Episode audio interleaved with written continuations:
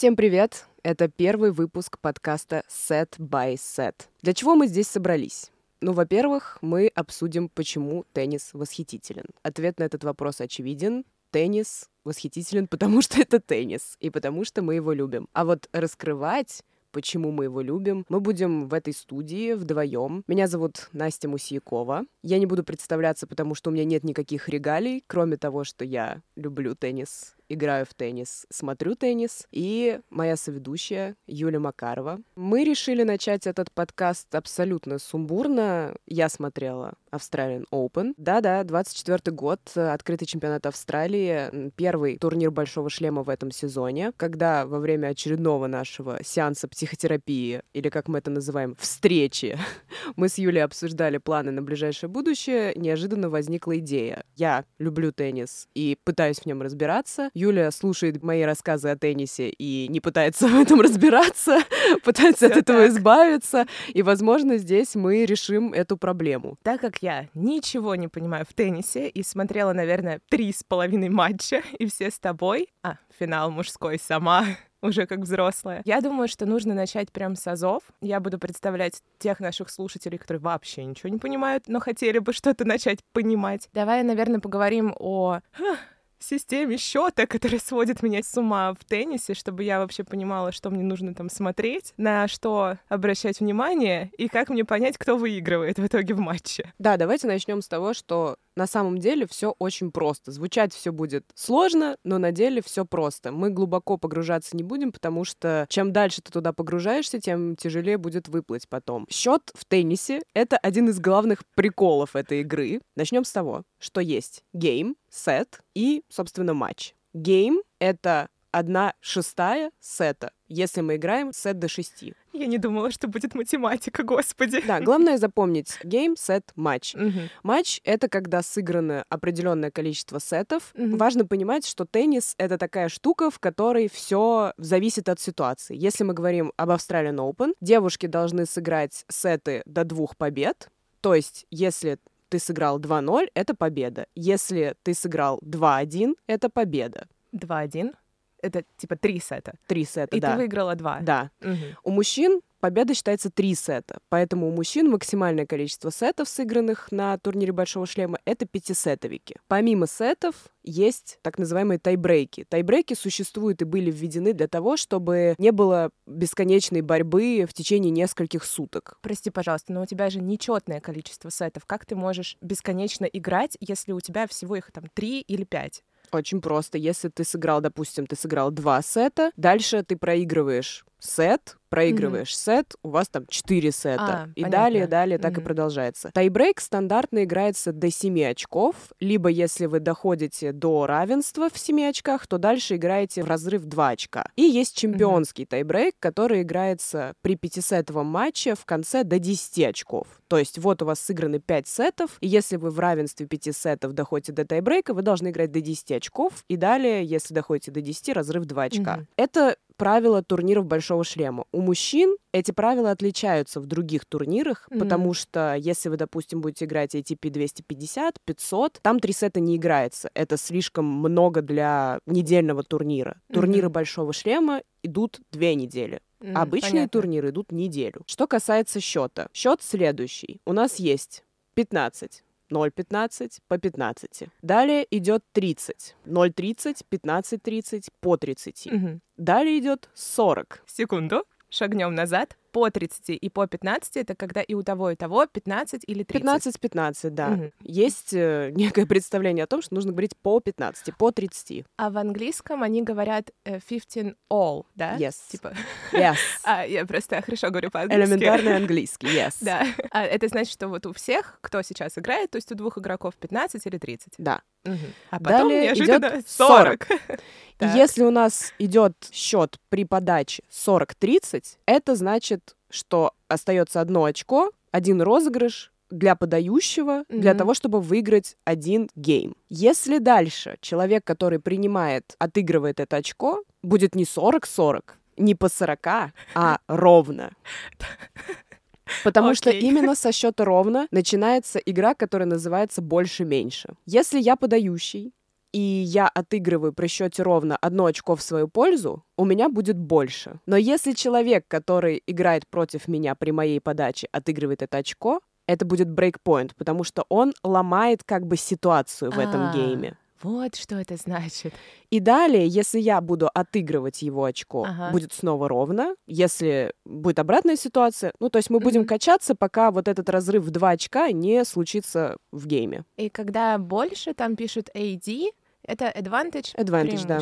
А, и еще когда 40-40, они говорят вот это странное слово deuce. Ровно, да. А, Когда счет доходит до 6, допустим, 6-4, 6-6 — это тайбрейк. мгм. Если вы видите, например, счет 7-5, это значит, что дошли до счета 5-5, и потом начали играть там, в Мгм. пользу двух далее геймов. Мгм. Да, ну, Если типа, вы 6-5 видите- не считалось. Нужно было, Не чтобы считалось, было нужно, 7-5. чтобы Мгм. 7-5. Мгм. Если вы видите счет 7-6, это значит, что игрался тайбрейк, потому что в коротком счете будет 7-6, но в расширенном счете вы увидите в скобочках цифры, которые будут значить, как сыграли тайбрейк. Допустим, 7-6, 7-3. Это значит, что на тайбрейке сыграли со счетом 7-3, и Мгм. вот человек сыграл вот в очко себе в, э, в сете, собственно. Это сложная система, на самом деле вполне возможно, ее и не нужно так подробно объяснять, ее нужно просто понять, когда вы будете смотреть матчи. Это правда, потому что, ну, почему я хотела на этом заострить внимание, потому что, когда я смотрела матчи с тобой, это было более-менее понятно, но когда вот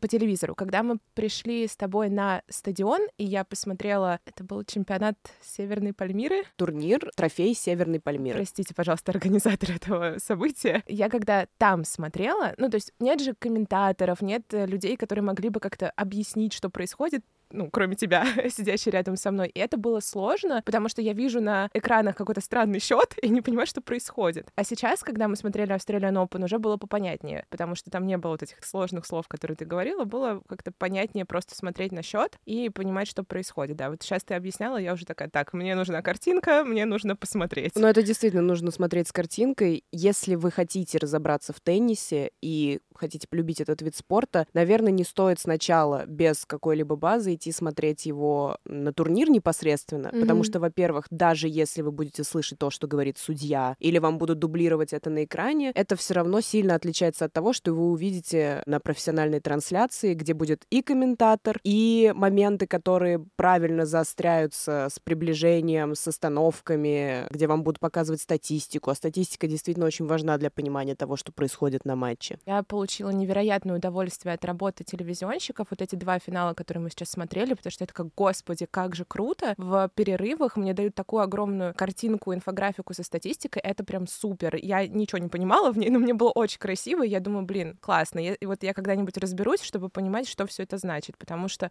да, на турнирах такого тоже нет. И давай тогда, наверное, раз уж я так часто говорю про Australian Open, перейдем тогда к нему. Что это? И если я правильно понимаю, это турнир, который начинает сезон, верно? Это не турнир, который начинает сезон. А. Сезон начинается раньше. Это Мгм. первый турнир Большого шлема. Всего существует четыре турнира Большого шлема. Это... Можно я назову? Мне Да. кажется, я знаю. Давай. Australian Open, Уимблдон в предместе Лондона, Уимблдон, Ролан Гарос в предместе Парижа и US Open. Единственное, я поменяла бы местами Ролан Гарос и Уимблдон, потому что первый после Australian Open идет Ролан Гарос. М. Он либо в конце мая, в июне, Мгм. там вариируются даты, май-июнь. Мгм. Это грунтовый турнир Мгм. Большого шлема. Далее в июне, июле, чаще в июле это Уимблдон. Это Мгм. травяной турнир. И последний US Open — это август-сентябрь. Это хардовый турнир. Мгм. Вот турниров Большого шлема два хардовых, один грунтовый и один травяной. И в этом Australian Open хардовый. хардовый. Мгм. И в этом смысл а, этих турниров, потому что редко кто может э, в себе сочетать вариативность игры на Мгм. разных покрытиях, и есть профессионалы игры на грунте, но они не обязательно будут успешны на харде. То же самое Мгм. касается травяных турниров, и действительно легендарными игроками становятся те люди, которые могут проявить себя на всех покрытиях, Мгм. либо подготовить э, свои минусы и плюсы таким образом, чтобы к этим покрытиям привыкнуть. Но между турнирами Большого шлема еще какие-то турниры. Вот ты сказала, что Australian Open не начинает сезон, то есть до него что-то еще есть. Теннисный сезон э, безумно наполненный. Здесь как раз можно перейти к вопросу рейтинговых очков, потому что существует э, рейтинг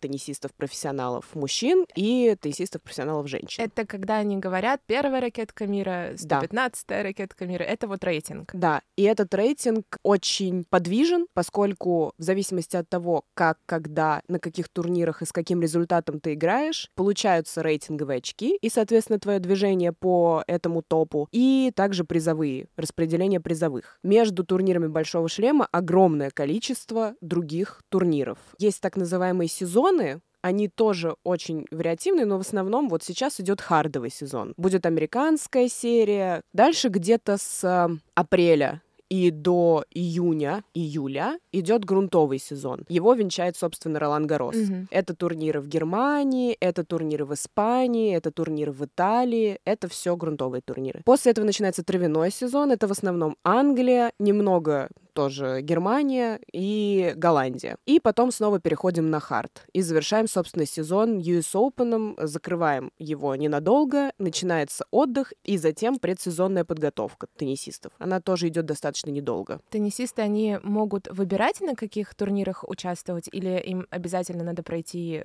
по всем этим турнирам, или как они себя организуют в этом календаре турниров? Вопрос с двойным дном, я бы Так. сказала, потому что, конечно, теннисисты выбирают, и только от их решения зависит, участвовать или нет. Но это решение связано с тем, как ты стоишь в рейтинге, какие очки тебе нужно защищать, какие призовые тебе нужны, и Мгм. что тебе нужно, чтобы попасть на турнир Большого шлема. Все зависит от рейтинга, и рейтинг очень непростая штука, потому что вы можете смотреть календарь и видеть там, например, турнир ATP 250. Это значит, что победитель турнира ATP, ATP — это ассоциация теннисистов-профессионалов, Спасибо большое. мужчины, WTA — это ассоциация женщин-профессионалов. Да. Это значит, что победитель этого турнира получает 250 рейтинговых очков, Ого. но также это означает, что если он выиграл в этом году 250 очков, то в следующем году ему нужно либо защитить этот титул, либо эти очки сгорают. Очки имеют свойство сгорать за год. И поэтому, опять-таки, для того, чтобы попадать в наилучшую позицию в турнире Большого Шлема, для того, чтобы играть э, наиболее удобных позициях на тысячниках, например, это самые классные, самые крутые турниры, на которых можно заработать больше всего очков. Они лучше всего организованы, они с большим призовым фондом, они Мгм. престижны. Теннисистам нужно стоять выше в рейтинге, потому что чем ты выше в рейтинге, тем больше вероятность того, что на турнирах ты попадешь в легкую позицию, потому что самых высокостоящих обычно на первых кругах ставят самыми проигрышными. То есть это сотые ш- позиции в рейтинге. Чтобы точно прошли дальше. Чтобы точно прошли Мгм. дальше, чтобы была зрелищность, Мгм. чтобы фавориты не вылетали. Также в рейтинге есть такие понятия, как wild card. Это защищенные карточки, которые позволяют игрокам без рейтинга, но, например, представляющим страну, в которой проходит турнир, участвовать в турнире. То есть, допустим, проходит турнир, э, не знаю, в Хиротоген-Босхе. Ну ладно. Допустим. Хорошо, допустим, проходит турнир в Риме. Мы знаем, что есть э, молодой итальянец, который еще не зарекомендовал себя рейтингом, э, но он подает большие надежды, и владелец турнира, его организатор, выписывает wildcard, где позволяет без прохождения каких-либо квалификаций или без рейтинговых очков этому теннисисту попасть на данный турнир. То есть это как бы твой золотой билет. Это очень круто, но я так понимаю, что это нельзя делать на турнирах Большого шлема. Там такого нет, нет. там есть такое, А. конечно, есть. Wildcard — это также возможность для великих, которые в какой-то момент отошли от игры, допустим, или выпали из обоймы, вернуться. То есть, допустим, если Сирена Уильямс неожиданно захочет вернуться на US Open, естественно, ей дадут Wildcard, и она Мгм. пройдет э, в основную сетку турнира без квалификации. То есть она не вылетит в квалификации. Важно понимать, есть квалификация, это три раунда игры до того, как ты попадешь в основу турнира. Ага. И уже если ты проходишь эти три раунда, то после этого ты начинаешь как бы с нуля. Начинается битва. Прости, пожалуйста, а вот если Серена Уильямс решит, что она хочет начать свою карьеру заново на Уимблдоне, ей дадут wildcard Это там? вопрос. Я думаю, Сирене Уильямс дадут Куда wildcard в угодно. любом случае. Количество этих карт А- э, Они ограничено. ограничены. Мгм. И, во-вторых, все решают организаторы по заслугам. Условно, Мгм. у Сирены Уильямс есть большая вероятность получить wildcard на US Open, чем на Уимблдон. Но если, Мгм. например, Энди Маррей захочет вернуться, то у него большая вероятность вернуться на Уимблдон, чем там. Хотя понятно. Он играет mm-hmm. сейчас, да, ну, Энди Мары не лучший пример, наверное, Роджер Федерер. Да. Вот если он захочет да, это вернуться, даже я тогда, знаю его. тогда да, лучше Уимблдон. Мгм. И также существует защищенный рейтинг. Это возможность заморозки твоего текущего рейтинга. Вот Саша Зверев на Ролан Гарос серьезно травмируется и на год фактически выпадает из игры. Он может э, играть по защищенному рейтингу, когда у него не тратятся очки за то, что он не играет, они не сгорают, он просто восстанавливается и возвращается на турниры с бонусом, А условно. как это возможно? Это как э, абонементы в фитнес-зал? Что ну, это? по сути, да, эти защищенные рейтинги, конечно, подходят э, игрокам определенного уровня. Ну или, например, если ты девушка, то ты можешь уйти родить и вернуться. А, это во многом заслуга. отпуск. Да, это во многом заслуга людей, которые занимаются развитием WTA тура, которые боролись за то, чтобы повышались призовые деньги для девушек, и точно так же позволялись э, определенные условия, которые не нужны, например, мужчинам, как декретный отпуск, хотя это большой вопрос, но... Ну да, они же тоже могут уйти в декретный отпуск. Да, но как бы просто восстанавливаться после родов это не то же самое, что ухаживать за ребенком. Ну, согласна, ладно. Да, в общем, система рейтинговых очков очень непростая. Э, В конце прошлого года они еще начали менять систему. ATP. Вот все, что мы сейчас говорили, мы говорили о профессиональном туре. Но для того, чтобы попасть вот в эти ATP 250, ATP 500, 1000, WTA и так далее, нужно сначала набрать определенное количество очков для вхождения в рейтинг. Если ты там тысячный стоишь, тебе нужно поиграть на челленджерах, тебе нужно поиграть на турнирах, которые позволяют тебе постепенно набирать очки и еще кое-какие призовые, потому что, опять-таки, ты ездишь по всему миру, тебе нужно возить с собой какую-никакую команду, экипировку и все прочее. Там была очень непонятная, ну, не очень непонятная, она была не совсем справедливая, и ATP в некотором смысле пересмотрели э, начисления, но сейчас очень долго будет объяснять, каким образом это произошло. Возможно, мы сделаем отдельный выпуск об этом, Конечно. но очень э, рекомендую просто походить по ссылкам, почитать, посмотреть, загуглить. Это все достаточно быстро проверяется. Нет, мне нравится, как ты рассказываешь. Давай про Australian Open. Нельзя, если я так понимаю правильно. Вот я там взяла ракетку, например, уз- не знаю, там выиграла один какой-нибудь не- неизвестный никому турнир, и я вот там с 1023 в списке, я не могу прийти на Australian Open, заявиться и сказать, типа, так, я хочу играть. Нет, мне нужно набрать какую-то там базу очков Да, да. и стать, например, 249 Либо ты попадаешь э, по рейтингу сразу в основной тур, то есть тебя сразу зачисляют и распределяют по просто по сетке.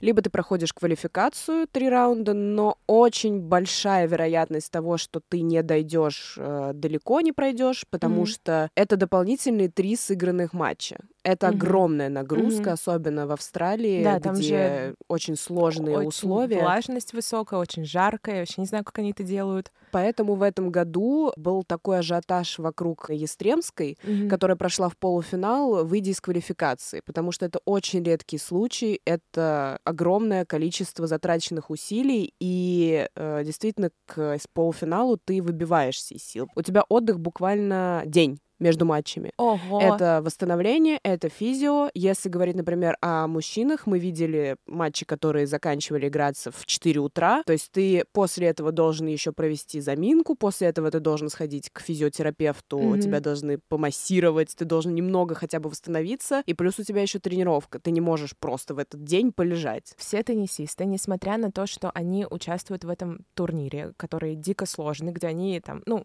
условно уже говорим про топовых самых, где они играют на износ. Они, значит, если я правильно понимаю, они с утра перед матчем разминаются, у них какая-нибудь там тренировка, они еще идут, потом играют матч, и потом снова тренируются. Это не тренировка, это специальная восстановительная процедура, которую Мгм. обязательно нужно проводить, потому что у тебя дико напряженные мышцы, тебе нужно расслабить организм, ты не можешь сразу сбавить обороты, потому что это физически кардио очень затратный спорт. Мгм. Нужно посидеть на велотренажере, нужно потом сходить обязательно к своему физиотерапевту или на массаж, нужно посидеть в ледяной ванне, например. Все зависит от того, как прошел матч, и команда выбирает для своего игрока свою определенную какую-то процедуру, которая нужна после, но просто выйти, пойти в бар ты не можешь, естественно. И тут такой момент, что да, вот есть день, есть два дня разрыва, но в любом случае в этот день ты все равно должен будешь потренироваться, ты все равно должен будешь подготовиться к следующей встрече. Есть игроки, которые параллельно теннис-одиночкой. Для тех, кто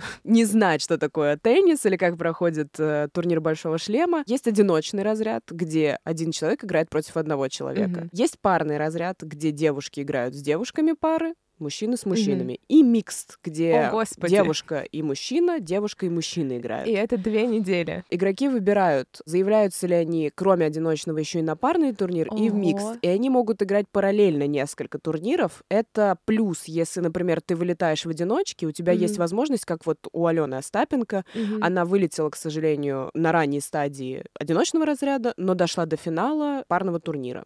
О, кайф. Но это все равно доп нагрузка, ну потому что ты же не можешь знать это заранее, да, что ты там вылетишь на в четвертьфинале. Ты там рассчитываешь, что ты будешь идти все это время там, ну условно до финала, и тут ты еще и в парный идешь, и ты еще и тренируешься и восстановитель. Какая жесть. Это и минус, но это призовые. Кстати, одним из самых интересных моментов э, этого турнира был Рохан Бапанов. Это который э, самый возрастной теннисист, да? Он не самый возрастной теннисист, он самая возрастная первая ракетка мира среди парников. В 43 а. года он стал первой ракеткой мира, выйдя в полуфинал, собственно говоря, этого турнира.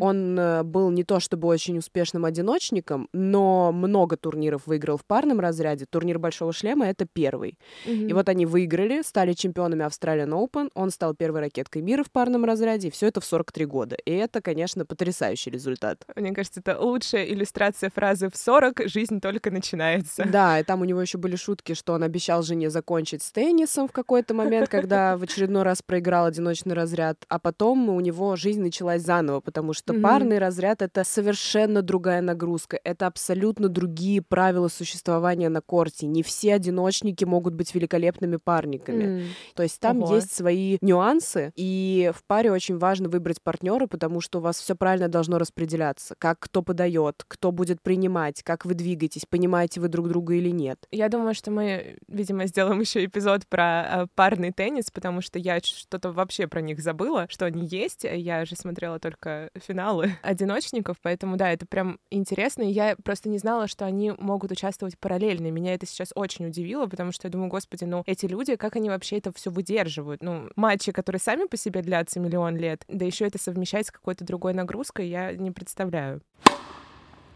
Давай перейдем тогда к обсуждению этого Australian Open. Что там случилось? Что там случилось? Скажи мне, ты с чего хочешь начать? С женщин, с мужчин или с какой-то общей картины? Да я думаю, можно начать с э, главных героев по мнению редакции.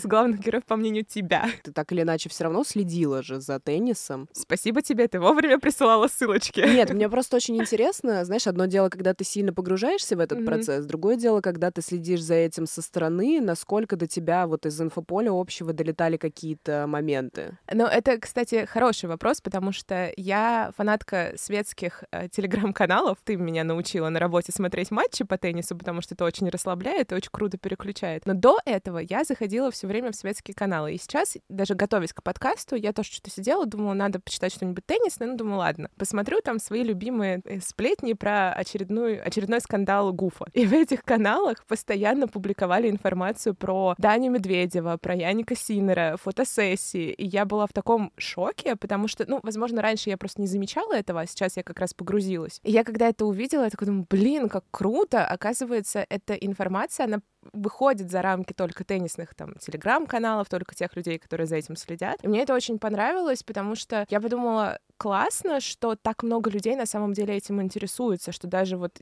реально я там читаю про Юлию Высоцкую, а следом про Андрея Рублева, и это как круто. Я тоже подписана на огромное количество светских телеграм-каналов.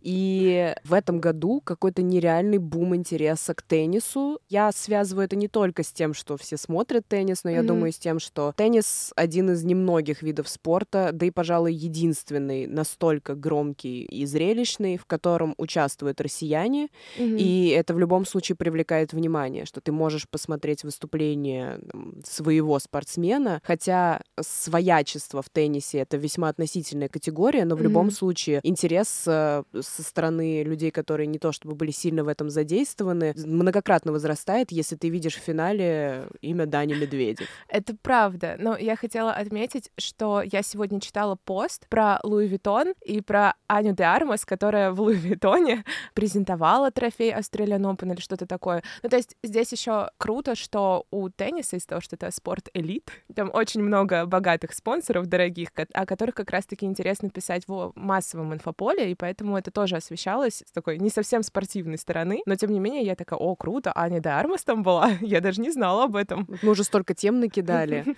Учитывая, кстати, что по итогам Australian Open mm-hmm. вышла обложка да, Вок Австралия с Ариной Соболенко. И я не помню, в каком телеграм-канале я это прочитала. Может быть, в Антиглянце, может быть, у Ксении Соловьевой. Шутка по поводу того, ждали ли они финала, вот в ту же секунду отправляли обложку в печать, или они уже там что-то заранее знали. Но у них в любом случае, как правильно было сказано, и у Джейн Синьвэнь, которая играла в финале, mm-hmm. и у Арины Соболенко, их представители крупнейшее агентство спортивное AMG, а и у них там все поставлено на поток, поэтому я не сомневаюсь, что там все быстренько произошло. А, я согласна, но мне кажется, раз уж мы затронули эту тему Арины Соболенко, я думаю, что, судя по матчу, там люди догадывались, что на обложке будет Соболенко. Ой, не судите, да не судимы будете. В отношении теннисных матчей, женских, да каких угодно, на самом деле здесь гендерная принадлежность не имеет никакого значения. Это всегда непонятно, чем закончится, потому что есть вот объективная ставка, которую ты видишь, когда матч только начинается, ты можешь сколько угодно смотреть до этого матча, предполагать, отслеживать результаты, готовность. Ты никогда не знаешь, что на самом деле произойдет. То есть, да, есть какой-то момент объективный, а есть абсолютная субъективность, как то, что, например, случилось с Ариной Соболенко на Ролан Гарос 2022, когда в полуфинале она подавала на матч, не подала, и в итоге проиграла, ведя по сетам. Это момент, который в том числе выделяет теннис э, среди видов спорта. Mm-hmm.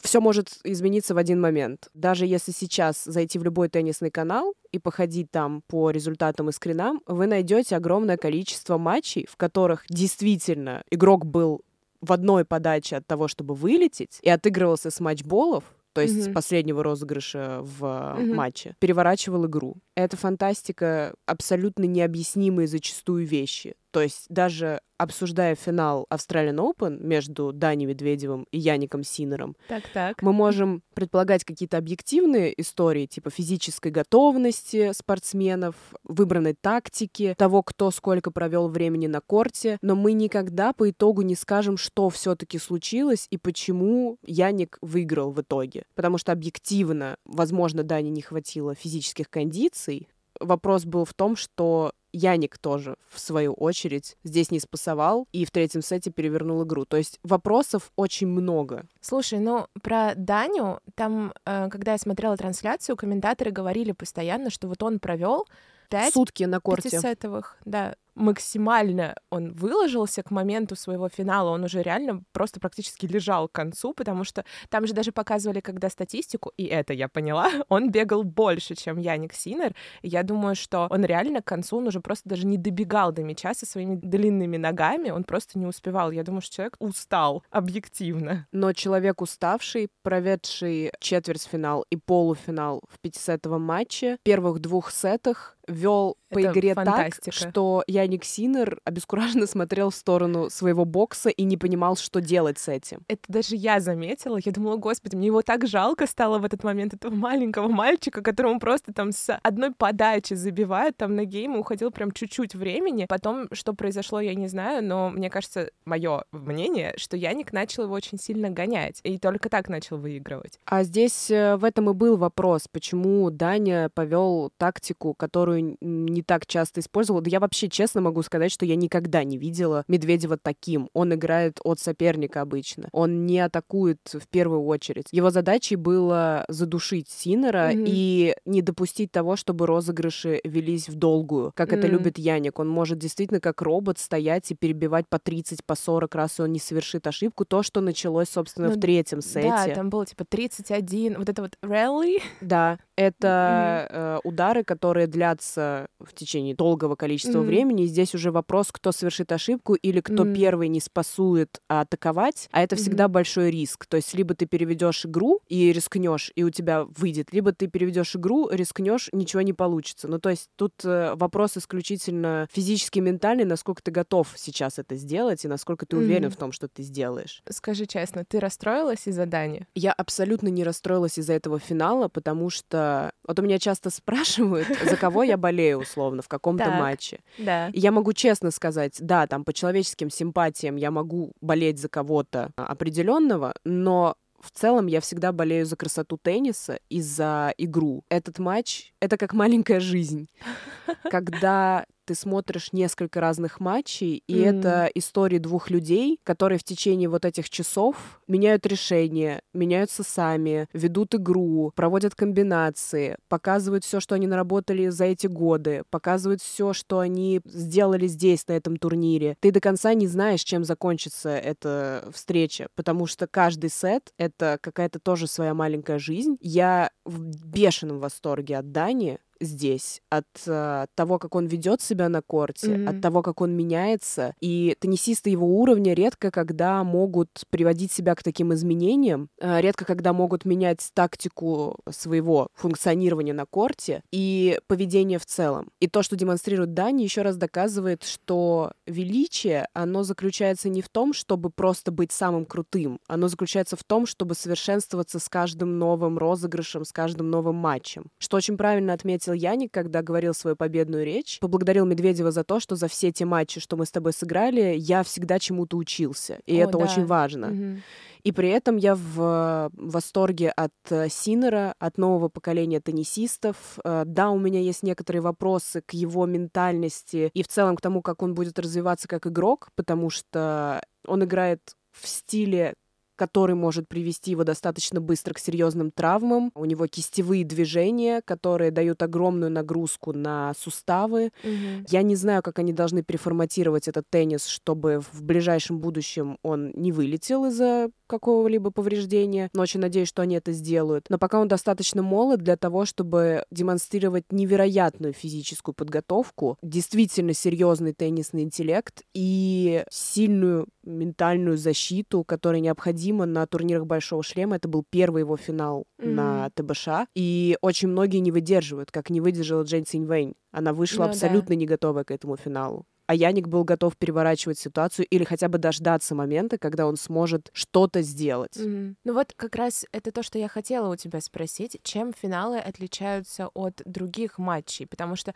ну вот я смотрела сериал Breakpoint, лучший сериал, единственный сериал про теннис, который я видела. Вот это важное уточнение, да. Но в целом он лучший. И там постоянно говорили, вот когда они брали интервью у теннисистов, все эти прекрасные теннисисты говорили о том, что финал — это давление, это очень э, серьезное испытание на твои эмоции, нервы, ты можешь потеряться просто от того, что ты ментально не готов. И ты сейчас это сказала. Я не понимаю, в чем разница. Ну, это точно такой же матч, просто вас осталось двое, ты уже практически победил. В чем давление? Теннис — многофакторная история. И э, в первую очередь, конечно, проигрывать в финале хуже всего, потому что ты был близок победе. Я тебя сейчас же перебью. Даня Медведев сказал в своей речи, что лучше проиграть в финале, чем вылететь на старте. И я с ним полностью согласна. Это намного позорнее. Нет, вопрос не в позорности. Даня Медведев, во-первых, уже обладатель mm. титула ну Большого ну, да. шлема. У mm-hmm. него есть э, победа на US Open. И э, сейчас Даня находится в ситуации, когда он меняет свой теннис, делает это на самых серьезных уровнях, ему сейчас важнее переквалифицироваться, чем дальше ехать, э, снижая обороты, потому что он понимает, что приходит новое поколение, Карлос Алькарас, Яник Синер, mm-hmm. которые, Хольгер Руны, которые будут его преследовать, и ему нужно перестраиваться. Другой момент, что финал — это, это история, которая проверяет твою ментальную подготовку в зависимости от того, какой ты спортсмен. Если мы возьмем э, историю той же Арины Соболенко mm-hmm. и Жень Синьвэнь, Арине было тяжело почему? Она защищает титул. От нее многого ждут. Она Это- выходит в Она статусе... может, прости, она может потерять вот эти 250 очков, да? Она может не 250 очков больше? потерять. Это не WTA 250, А, да. окей. Это 2000 очков. О май гад, господи! Да, очки на турнире Большого Шлема начисляются самые большие за проход в следующий круг. Ставки высоки. И призовые тоже. На нее обращены все взоры. Стоит вопрос. Ты смогла отыграть всего один турнир и выиграть его? Или ты все-таки закрепишься в статусе одной из главных теннисисток поколения Мгм. и сможешь э, доказать всем и себе в первую очередь, что это была не случайная победа. Зная менталитет Арины Соболенко, насколько это возможно, наблюдая за ее матчами, это серьезное давление, потому что, опять-таки, от тебя же зависит не только твоя жизнь, Мгм. от тебя зависит жизнь твоей команды, твоей семьи. В зависимости от того, как далеко ты пройдешь и как ты сможешь доказать спонсорам и, в принципе, всему теннисному сообществу свое превосходство, будет дальше развиваться твоя карьера. Очень многое поставлено на кон. У Джейн Синьвэнь как будто бы все должно быть проще, потому что от нее ожидали меньше, но с другой стороны ты стоишь на пороге величия. Человек, который выигрывает турнир Большого Шлема, вписывает себя в историю раз и навсегда. Даже если ты сделаешь это один раз, все всегда будут знать, что на этом кубке есть твое имя. В коридоре будет твоя фотка. В коридоре будет твоя фотка, и когда люди будут проигрывать и идти по этому коридору, они будут грустно на тебя смотреть. В зависимости от того, кто ты, как ты появился в этом финале, этот финал в любом случае будет для тебя сложнейшим этапом. Не говоря уже о том, что в финал случайные люди не попадают, сколько бы ни говорили об этом финале женском, как о ну, таком будничном. Да. Нет, такого не бывает, чтобы человек вышел в финал случайно. Это сложнейшая работа, это годы подготовки, и много чего должно сложиться для того, чтобы ты сюда попал. Ну вот ты мне сказала, ш- много раз сказала, что теннис непредсказуемый. Но я помню, как мы смотрели с тобой матч с Соболенко, и ты просто безумно. Мне кажется, ты пришла заряженная на ее победу, ты знала, что она победит, ты к этому шла, и даже все твои сомнения, мне кажется, в них я слышала, вот она точно выиграет. И все были в этом уверены. Просто вспомни, какой был коэффициент, когда мы с тобой смотрели трансляцию. Я пришла, конечно, заряженная, и я очень хотела, чтобы она выиграла. Но я еще раз повторяю, вспомните прошлый сезон. Мгм. Арина выходила после Австралии в полуфиналы крупнейших турниров, финалы, и, к сожалению, э, в финале US Open она уступила Кока Гав. Если ты помнишь, мы с тобой смотрели вместе этот финал. Это я она помню. вела по сетам 1-0. Что случилось потом? Что случилось во втором сете? Почему вдруг случился этот перелом? Это было связано с тем, что э, Кока начала играть лучше? Или с тем, что Арина сбавила обороты? Или с тем, что у нее в голове появилось что-то, что не позволило ей продемонстрировать уровень, на который она способна? Опять же, возвращаясь к вопросу того, как прогрессирует теннисист, почему я так болею за Арину Соболенко? Потому что я вижу каждый сезон невероятное развитие и человеческую историю, которая выделяет спорт для людей, которые им не занимаются, которые просто смотрят его как зрелище, которые находят в этом мотивацию, вдохновение. Девушка, которая не родилась в теннисной стране, Беларусь славится по пальцам пересчитать количеством великих теннисисток, но тем не менее в свои 25 лет она обладательница двух титулов э, на турнирах Большого шлема в одиночном разряде. Она еще Мгм. двукратная чемпионка в парном разряде. Это А, вот это видео, которое мне в рекомендованных выпадает, где Соболенко и Джокович. Я все время думаю, что там не так. Нет, это, Нет? это был выставочный микс, А. это вообще не о том. Нет, она играла в паре просто на турнирах А, Большого шлема, она окей. побеждала. Многократная победительница турниров. Человек, который в определенный момент своей карьеры не мог нормально подавать из-за эмоций, из-за того, что творилось у нее в голове. Ей было тяжело находиться на корте. Это было абсолютно неконтролируемым действием. И в первую очередь для нее, естественно, во вторую очередь для болельщиков, которые приходят посмотреть на заряженного, энергичного человека и не знают, что они увидят. У нее менялся тренерский состав. И были действительно времена, это можно за, загуглить или попробовать найти в Ютубе, общение с Дмитрием А, Турсуновым. ты мне присылала эти видео. Да, эмоциональный достаточно. Вопрос лишь в том, что спорт же он про мотивацию и про то, что ты можешь что-то изменить. И Мгм. вот э, я начала активно следить и болеть за Ариной Соболенко, наверное, с US Open 2021 года. Когда я Ого, уже три увидела... года. Когда я увидела ее, да, были проблемы с подачей серьезные. Mm-hmm. Она подавала двойные. Двойные это проблемы в технике и в менталке. Двойные это двойная ошибка, когда да. две подачи и обе подачи неправильные. У теннисиста есть два, две подачи. Mm-hmm. Если ты подаешь первую, э, розыгрыш продолжается. Если ты попадаешь в корт, если нет, у тебя есть возможность подать второй раз. Это вторая mm-hmm. подача. Mm-hmm. Есть также вероятность, что ты можешь зацепить сетку. Mm-hmm. Если при отскоке от сетки мяч попадает в корт, у тебя также сохраняется подача первая или вторая, в зависимости mm-hmm. от того, какую ты подавала. Если отскок в аут, это ошибка. И есть эйс, это подача на вылет, подача, до которой не дотронулся соперник. Двойная ошибка, то 15 очков, там или сколько-то да, начисляются да. твоему То розыгрыш выигрывает твой mm-hmm. противник. То есть автоматически ты своими руками отдаешь человеку баллы, баллы mm-hmm. победу, mm-hmm. соответственно. Эти ошибки часто приходят в самые ненужные моменты. Тогда, когда тебе нужно закрыть матч, например, когда когда тебе нужно собраться и подать на сет. Ну, когда давление уже зашкаливает, самое да. высокое, тогда и начинаешь делать. И mm-hmm. эта история не только о том, что человек сумел справиться со своими внутренними демонами, но mm-hmm. и о том, что рядом с ней были люди, которые в нее верили, это Антон Дубров, ее тренер. Это ее фантастическая команда. Ее тренер, который э, на голове позволил поставить подпись, потому что когда она так делает, она побеждает. И он сидел на финале с э, этой подписью да, на голове. Да, круто, его показали. Это люди, которые разрабатывают специальные методики работы с Ариной для того, чтобы оградить ее от лишней информации mm-hmm. и не позволять ей подключаться к всяким нетфликсовским проклятиям, ко всему, что они говорят, чтобы она просто просто верила в себя. Ей же еще тяжело вообще сейчас находиться в инфополе из-за того, что она из Беларуси, и не самая приятная сейчас ситуация в мире. Но сейчас еще полегче. До этого mm-hmm. было очень тяжело, потому что ее не пускали играть на Уимблдон. Ой, я жесть. напомню, в позапрошлом году россияне и белорусы не участвовали на Уимблдонском турнире, mm-hmm. учитывая, что Арина до этого выходила в полуфинал этого турнира, он был у нее самый успешный. И это был достаточно сильным ударом, mm-hmm. что ты смотришь, как могла бы играть, но ты там не играешь aðstæður mm -hmm. И да, это абсолютно история о невероятном прогрессе, при том, что у нее фантастические физические данные от природы. Mm-hmm. Это еще и... Потрясающие ноги, господи. Великолепные ноги, прогресс в игре. То есть если раньше это был абсолютно атакующий теннис, это была сила, это была мощь, которая тебя сносила с корта. Сейчас это все таки и тактические планы, это mm-hmm. резанные удары, которые у нее раньше не получались. Это вопрос того, насколько ты можешь себя успокоить и позволить позволить себе контролировать происходящее на корте. Поэтому Арина Соболенко — это история о человеке, который при том, что играет на самом высоком уровне, остается человеком. Все мы знаем... Ой, а знаем ли мы все?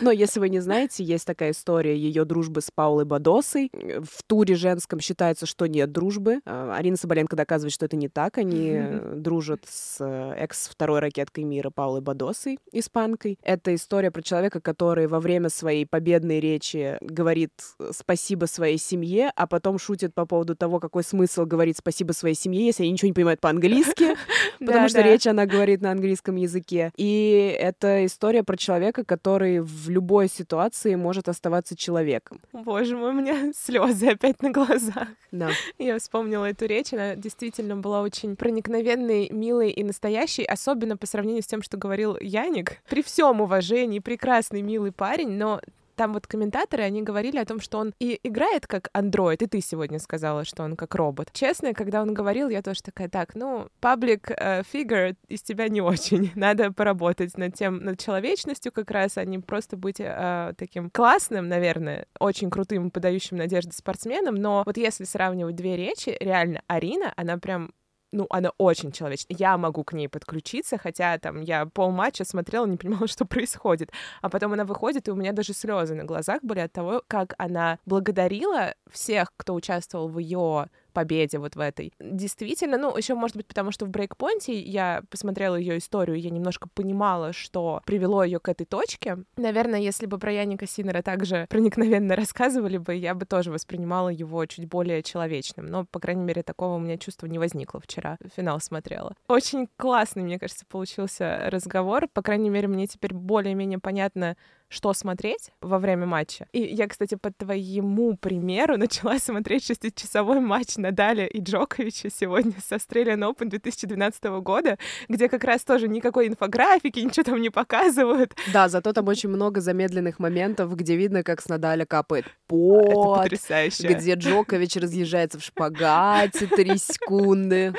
Да, вот как раз и мне удалось сравнить с тем, что было вчера, э, где просто миллион информации на экране за секунду, и с тем, что происходило там. И я вот как раз все, что ты сегодня говорила, я примеряла на этот матч, где сражаются два величайших теннисиста, и где ты видишь, ну, реально исключительно теннис. Очень красивый, очень интересный, но 6 часов я, я даже не знаю, как это посмотреть, если честно я предлагаю закончить наш первый выпуск важной мыслью насчет mm-hmm. того, почему мы, собственно говоря, здесь собрались. Mm-hmm. В первую очередь потому, что теннис — это действительно человеческая история. Это история о каждой отдельной судьбе всех спортсменов, которые выходят играть на корт почему они играют, как они здесь оказались, почему тот или иной человек выбирает себе кого-то в фавориты и продолжает следить за его судьбой, а кто-то выпадает из тура и о нем забывает навсегда. Я думаю, мы еще не раз будем возвращаться к этим вопросам, но для меня этот турнир Большого Шлема, точно так же, как и все остальные, это история про людей, которые его сделали. Это история про наших юниоров. Алину Корнееву, которая год назад сидела в этой же студии. Мы с моим коллегой Володей Злотиным общались с ней по поводу выигранного юниорского Australian Open. Она дебютировала на взрослом уровне в этом году очень хорошо. По поводу Миры Андреевой. Это история о ней, о девушке, которая в 16 лет выходит бороться на взрослом уровне и побеждает соперниц, которые в разы ее старше и опытнее. Это история про Даню Медведева, человека, который может меняться даже находясь в статусе победителя всего и вся. Про Арину Соболенко, которая в какой-то момент нашла людей, которые помогли ей изменить себя на корте и изменить таким образом свою жизнь. И она очень правильно сказала, что да, вы очень много сделали для меня, но и вы тоже должны знать, что вы без меня были бы другими. Это ну, очень правильно. По факту. И где она не права? Это история о Янике Синере, которого родители в какой-то момент не ограничивали в выборе того, чем он хочет заниматься и где он находится сейчас. Еще о многих, о многих ребятах, которые играли на этом турнире. Ну, в общем, короче, это история о нас, наверное. Ну, чуть-чуть. А про тебя чуть больше. Ну, нет. К сожалению, нет. Я хотела закончить, на самом деле, прекрасная мысль но у меня предложение. Давай так. Если по результатам нашего с тобой подкаста я пойду на тренировку по теннису, я считаю, что это был успешный подкаст. Да, потому что Юля не может уже полгода записаться на теннис, сходить, э, поиграть хотя бы один раз. Все там есть, ракетки, мячи, просто приходи уже. Богатые мужчины. Ну, насчет богатых мужчин, это, конечно, ты загнула. Но у нас вообще теннис связан с такими жизненными челленджами. Я вот, например, по итогам Australian Open у меня было пари с самой собой. Если Арина Соболенко берет второй титул. Я покупаю такие же кроссовки. У меня были подобные кроссовки Э, модели такой же, только они были чисто белые, и они очень быстро стерлись. Я, значит, покупаю себе кроссовки точно такой же расцветки, как э, те, в которых она играла и выиграла первый Australian Open. Собственно, это я и сделала.